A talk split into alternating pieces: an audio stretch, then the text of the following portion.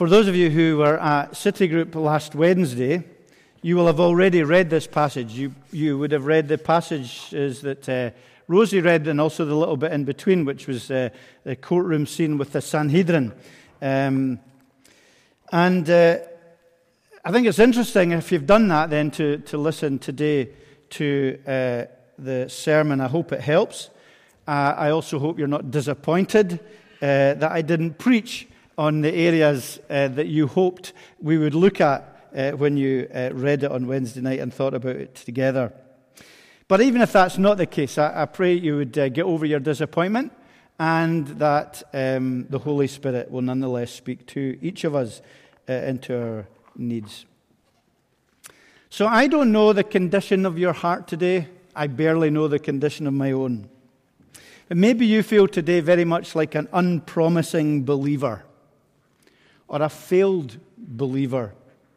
Maybe you're struggling to grasp what it means to be a believer or as a Christian to carry on uh, in your Christian faith.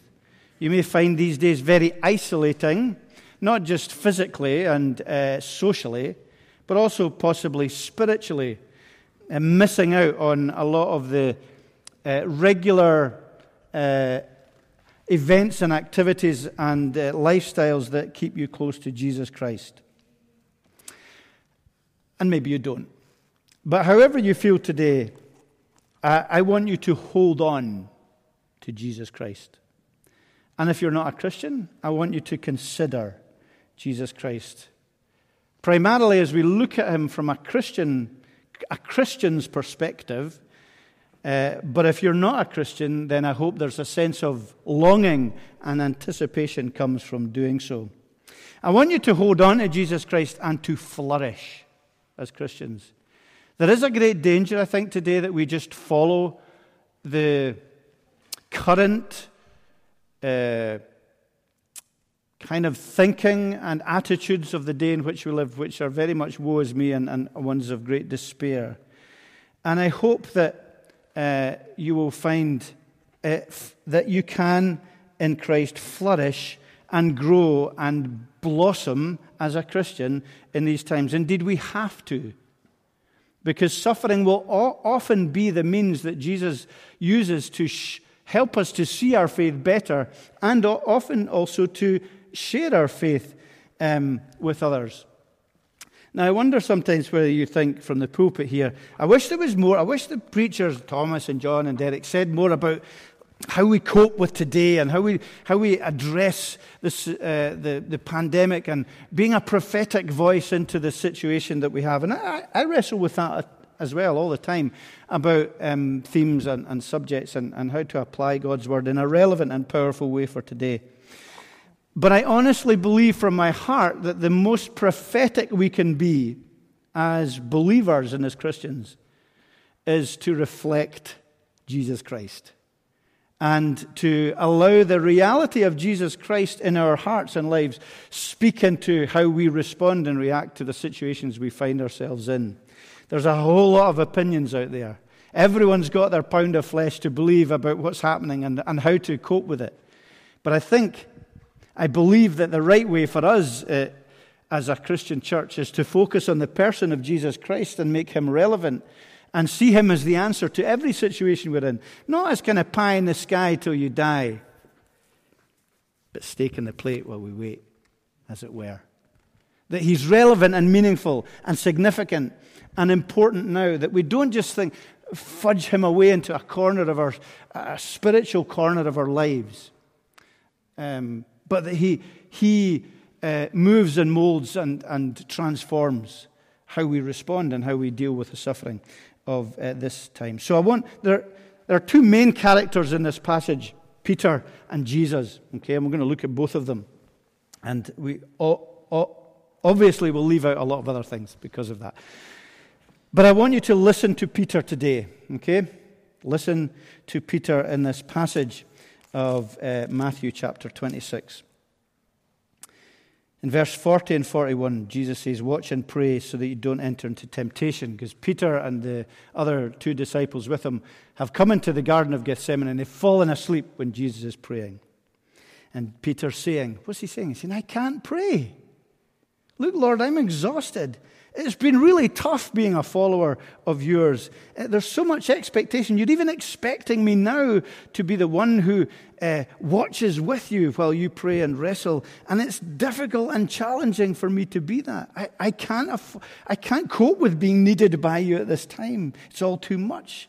The tension of these days, the insecurity, the traveling, the homelessness, the fact that our families are back home, money being tight the dangers of the day, and I'm so tired. I just can't pray. And then in verse 52, um, Peter does what he can and brings out a sword to cut off the ear of the servant. It doesn't say it's Peter here, but it does in one of the other Gospels, Luke's Gospel. And Jesus says to him, Luke, put your sword back in your place, for all who take the sword will perish by the sword. I Peter says, Well, I don't understand. I don't understand. You know, I'm here to protect you, Jesus. But you're saying I've got it all wrong. That I don't understand what's happening, that I'm using the wrong weapons. Now I'm confused by that. I'm confused by what you say. I want to fight for you. I want to fight for your cause. But you're telling me that I don't get it. What's going on? I don't understand.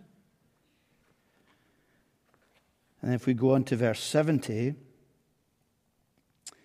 when he's in the courtyard, when Jesus has been arrested, he says, I, I, I don't know what you mean when he's, when he's asked about knowing Jesus. He says, I don't know what you mean. And again, he denied it with an oath. And he's saying, Look, I'm afraid. I'm afraid. I'm, I'm afraid to be known as your follower here, Jesus. I wish that wee girl would just button up and stop asking me. I'm afraid of the suffering that might lie ahead. I'm afraid of being hated. I'm afraid of being seen as a loser. I'm afraid that it's all going to end very badly. Peter says that I'm afraid. In verse 75, Peter remembered the saying of Jesus, and he went out and wept bitterly. Peter says, I'm broken. I'm broken, Jesus. I'm gutted. Again, it's in Luke's gospel, it's not here. Luke's gospel, we're told that it was the look, Jesus looked over at Peter at this point, and that's really what convicted him of his denial. That look, Jesus. I've let you down. I've denied you. I'm a failure. You've been my friend and my Savior, and I've abandoned you. When it really counted, I abandoned you, and I'm broken by that. And so we have a picture of Peter as we listen to him, as we move beyond the kind of the surface of the text and recognize the reality of a person who is in this situation with his Savior. We see him being one who can't pray, who doesn't understand, who's afraid, and who's broken. And I'm asking in your life, as I ask in my own life, can we associate with, with Peter? Now, I know that the circumstances are different. I know we're not physically in the presence of Jesus, and uh, he's not walking with us physically as it was for Peter, and, and the actual, obviously, the cultural and, and the actual uh, situation is very different. But do you find in these areas that you have the same battles and struggles with prayer? Are you struggling as a Christian with prayer? You're overwhelmed uh, by the need to pray, and yet maybe you're coming today to church and you haven't prayed for weeks. Maybe there's just stony silence between yourself and heaven. There's no communication, and you're just like Peter saying, I just am unable to pray. Or you're struggling with Christ's perspective and his teaching. I just don't understand. It's so counterintuitive. It's asking me to do things so differently from my natural inclination, inclination and the way of, of the world in terms of arguing and, and talking and our attitude to other people and what we think of our enemies. And I'm just raging with everyone, and I want, I want God to judge people because of what's happening. And yet Christ is asking me to be different. I don't understand that. Or you're afraid. Which of us, of, of Christians, don't go through great fear related to our faith. I'm afraid of losing my job just now. Might not be related to my faith uh, uh, particularly, but I'm afraid of losing respect. I'm afraid of suffering, of being victimized. Or you're broken because you've denied Christ. You've turned away from Christ. You've walked uh, from him. You've stayed silent when you should have spoken. You've spoken maybe when you should have stayed silent. You've lied. You've let him down.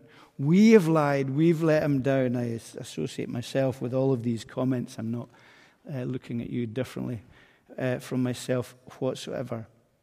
There's a brokenness, a brokenness in our faith, and a feeling there's no way back for us. Well, what I want to do today, and having listened to Peter, is also to listen to Christ. It's, it's very important today that we listen to Christ. Whoever we are, it may be that you're not a Christian. It may be you're going doing, doing great as a Christian. I'm not presuming you're not. But uh, whatever wherever we are spiritually, it's important always in, as we go to God's Word to listen to Christ. And in doing so, I'm going to go a little bit beyond this chapter. I'm cheating a little bit. I'm moving because the Gospels are four. Remember that? They give us different accounts of the same events and they add, add to these events. So, what is it that we might not be seeing? What was it that Peter was not seeing? What was he missing? And what are we sometimes missing in our Christian lives? Well, in Luke chapter 22, verse 31, uh, we have these words, and it's very significant to this passage, to what's happening here. Simon, Simon, Peter, uh, Jesus says, Behold, Satan demanded to have you that he might sift you like wheat, but I have prayed for you that your faith may not fail. And when you have turned again, strengthen your brothers. Do you see that? Jesus Christ is the shepherd, and he has, before these events happened to Peter, which Peter forgot, he was being prayed for by Jesus Christ. With specific reference to what he was going to go through at this time. He's the shepherd, and we, we remember elsewhere that he says, No one will pluck uh, any of my children out of my hands. Jesus knows that behind what we experience every day is a spiritual battle. He knows that. And he says to Peter, Look, I know your spirit is willing, but your flesh is weak. He says that. He knows the battle that every single believer that we all go through. And he wants us to learn from the failure and the mistakes and the brokenness to recognize his hand in these things so that we can learn from them and go and strengthen others. It's one of the great reasons that we can see that nothing, while we don't deliberately fall into denial or failure, and excuse that, but we can see Jesus Christ using it because he holds on to us. So you come today to church as a believer, and you're, you haven't come in your own strength. You've come and you believe because Jesus Christ has prayed for you and is holding you. And there is a reason for what you're going through good, bad, or indifferent. There's a reason. And we look in every experience in life and say, What? We don't say, How, how miserable is how much does he not love me? But we say, what is Christ teaching me through this? And how can I then go from this and strengthen uh, others in their faith? So we remember that he's praying for uh, uh, Peter. We also know that Jesus is saying, Look, I'm reaching out for you, Peter, in this. Now we see that in various ways. As I said, we, we didn't read it, but in Luke's gospel, uh, uh, he says that um, in 21 that he looked towards Peter just as Peter did his third denial, and it was a, obviously a piercing look. And then in Matthew 16, uh, we've got these glorious words uh, where the angel says, Go and tell, at the resurrection, go and tell the disciples and Peter. Isn't that interesting? He just specifically highlights the need for Peter to hear this great good news. I think I've said this before here, but my original, my first boss as a minister, Kenny MacDonald up in Rosskeen, uh, when he was a student, uh, he had one sermon that he preached all over the country when he was a student in different places, and it was that text, and Peter. That personal interest that the living God has in us. You know, you, you think Jesus doesn't care for you? You think he's disinterested? And we have these glorious words go and tell this failed disciple and Peter. You know, tell him. Call, we call him by name here. Remind him. And of course, uh, Jesus says, I will, Peter, I will restore you. It's in that original uh, text that we read in terms of Jesus' prayer, but also in the famous restoration of Peter at the beach uh, when he asks Peter three times, Do you love me? Do you love me? Do you love me? In the same way that three times Peter denied him. Searching questions. but also empowering him to feed uh, Jesus' sheep with the unbroken promise of his company. Uh, in the Great Commission, I am with you always. So there's that recognition that whatever we're going through as believers today, that we have the promises in the person of Jesus Christ saying, Look, I'm praying for you. I'm reaching out for you. Is this the first time maybe you're watching online for many months as a, what we would term maybe a backslidden Christian? Or maybe you're here today and you really dragged your feet to come and you weren't really keen to come, but you thought you ought to come. Well, I believe Jesus is saying if you're, if you're really far away from Him, He's saying, Look, I'm reaching out to you today, even in the conviction that I've brought you here. And He says, Look, I will restore you. You're mine. I will. And uh, the suffering and the difficulty and the battles and the struggles that you're going through, uh, there are many things that you will take from that, and you'll be molded and strengthened and mature. You know, uh, uh I'm breaking you in order to restore you. You know that horrible reality that surgeons sometimes have to do? Is they have to re break a leg or an arm because it's setting in the wrong way. That must be a really terrible thing for a surgeon to do. I can't imagine uh, the thought of taking a hammer to someone and re breaking a limb. But it's in order to reset it for full and glorious healing. And that, that is similar to this our great uh, surgeon, the Lord Jesus Christ.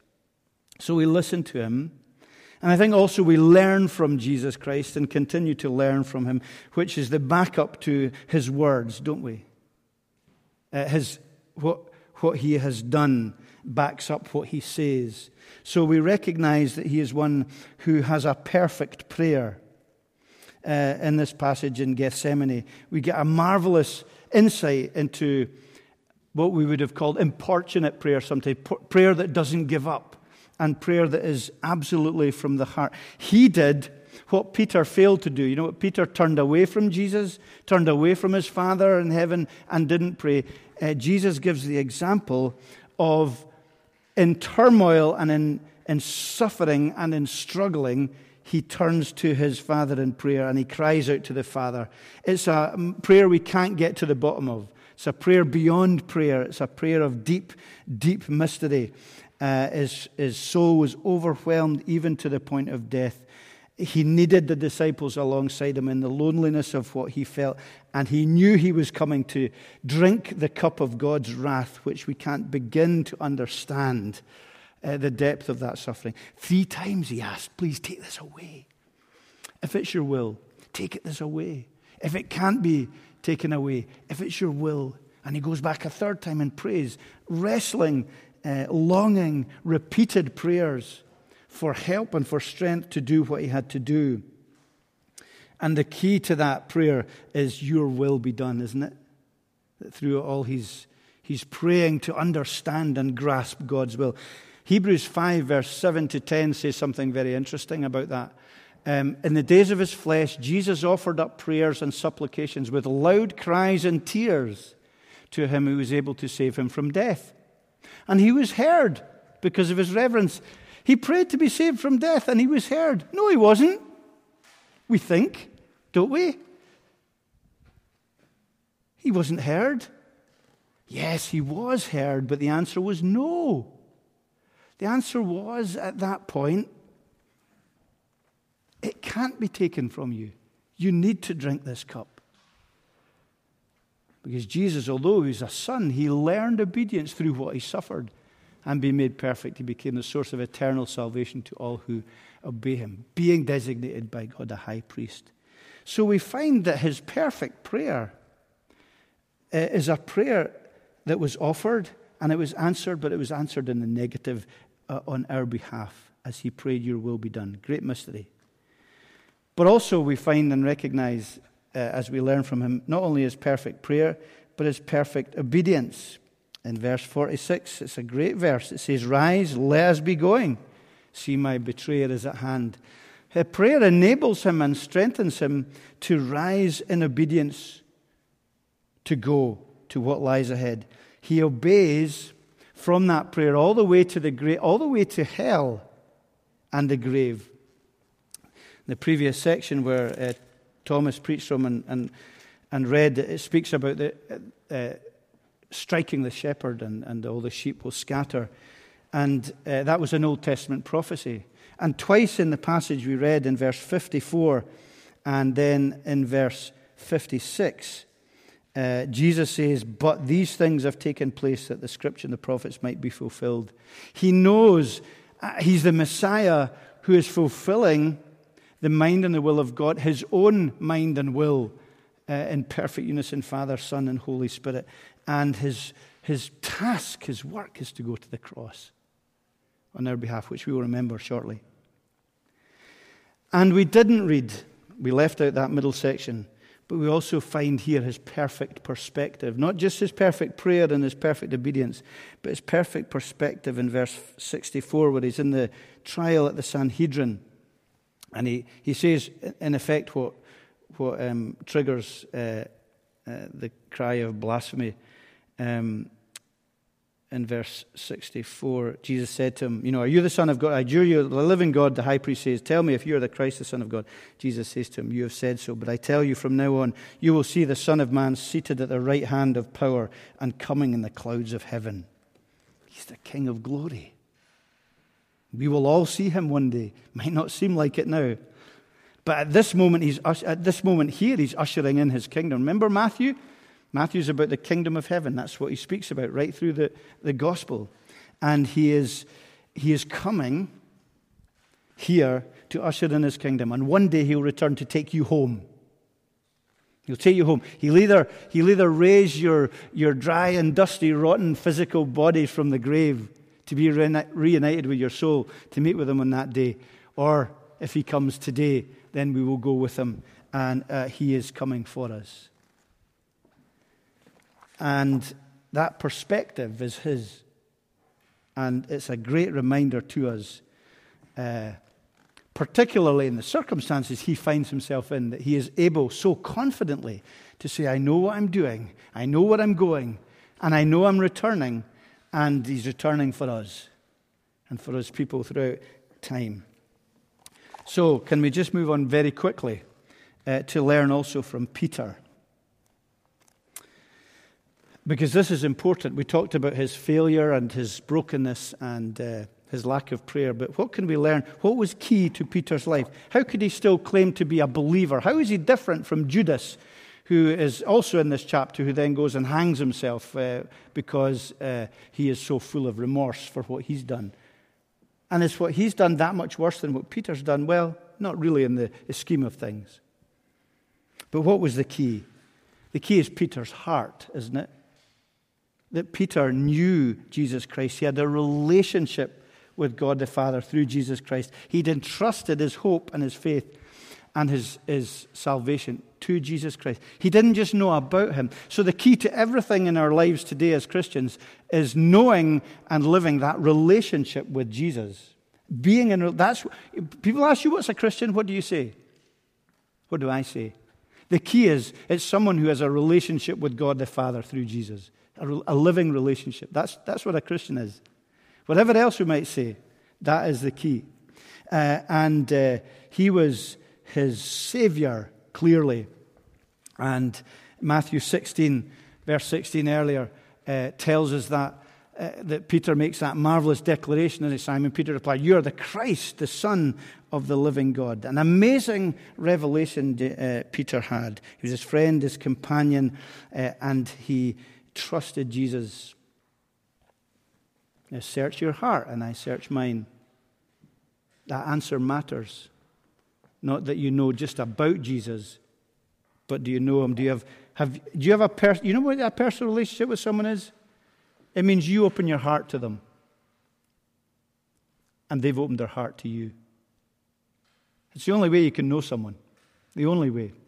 And he opens our heart to us as we come to Him by faith, have you opened your heart to Him? Are you in that? Is it an honest relationship? That's the key to our faith. He knew him as Savior. He knew that he had nowhere else to turn. John 6, verse 68. Simon Peter answered him, Lord, to whom shall we go? You've got the words of eternal life. It's magnificent, isn't it? He had the words of eternal life. And Jesus in the high priestly prayer says, you know, the whole key to salvation is to know God and his son, to know God and his son. And that is the key to eternal life. So you had nowhere else to turn. You say, well, is that right? But yeah, that, that is right. In the garden, he didn't pray, but he was still with Jesus. Uh, when Jesus was in trial, what did he, he was in the courtyard. He still went back to Jesus. When Jesus looked at him at that point of denial, that was the look of a friend that he knew. That's why it hurt so much. He ran to the tomb, didn't he? He might have just thought Jesus was dead, but he still went there. And when Jesus was on the beach, what did he? He saw Jesus and he jumped out of the boat to meet with him. Why? Because he had nowhere else to turn. He might have been only hanging on by a thread. He might have made mistakes, but nowhere else to go. Is that what you, is that your relationship and mine? And it was a relationship. He knew and came to know as he grew and matured in the faith. It was a relationship he had with Christ that was like no other. There was times when he was flummoxed, when he failed, but he always followed, even from a distance. And then he went on and flourished. In Acts 3 19 and 20, he preaches that great sermon. Great sermon with gusto and enthusiasm and flourish. Repent therefore and turn again that your sins may be blotted out, that times of refreshing may come from the presence of the Lord, that he may send the Christ appointed to you. He knew that. He knew that in his own experience and his own heart. And that is the reality for us. It's a relationship where we will be flummoxed, where we will fail, but where we must follow, even sometimes if it's from a distance, because He will take us back and we will flourish. It's the key to knowing who you are, and it's the key to knowing what it means to be a Christian. It is having that open relationship with Jesus Christ where He has revealed Himself as Savior and you're learning about Him all the time. But you must be open to come to Him in need uh, for forgiveness and for eternal life. So, what I want you to do today, we all, all of us at the Lord's table, is just to think a little bit about who we're listening to and uh, who we're learning from. We can learn from Peter, but we learn and listen to Jesus Christ far more, who alone has eternal life. You know, to whom else can you go? You know? Are you struggling? Where are you going to go? Where are we going to go? Jesus alone has the words of eternal life. And that is a great philosophy and a great mentality to have. Come to Him as a person. If you're not a Christian, can I say, come to Him? Come to Jesus Christ. Speak to Him as a person. I know you can't see Him. I know it's different from other relationships, but speak to Him uh, as you would speak to a friend and ask Him to reveal Himself as a person to you. But in doing so, you need to be honest and open your heart to Him. And you need to say and show that you recognize your need for Him. It's a relationship, it's knowing God that is key. And sin is what estranges us from Him. Remember that.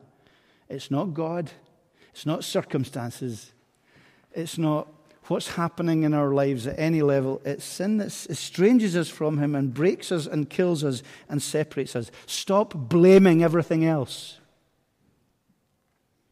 especially God, who in Christ has shown the depth of His love and commitment, and start developing that relationship with Him again. And know in all our brokenness and our failure and our struggles and our lack of prayer, He's the great forgiving and redeeming and renewing God. And I hope you'll remember that as you uh, participate in the Lord's Supper. Amen.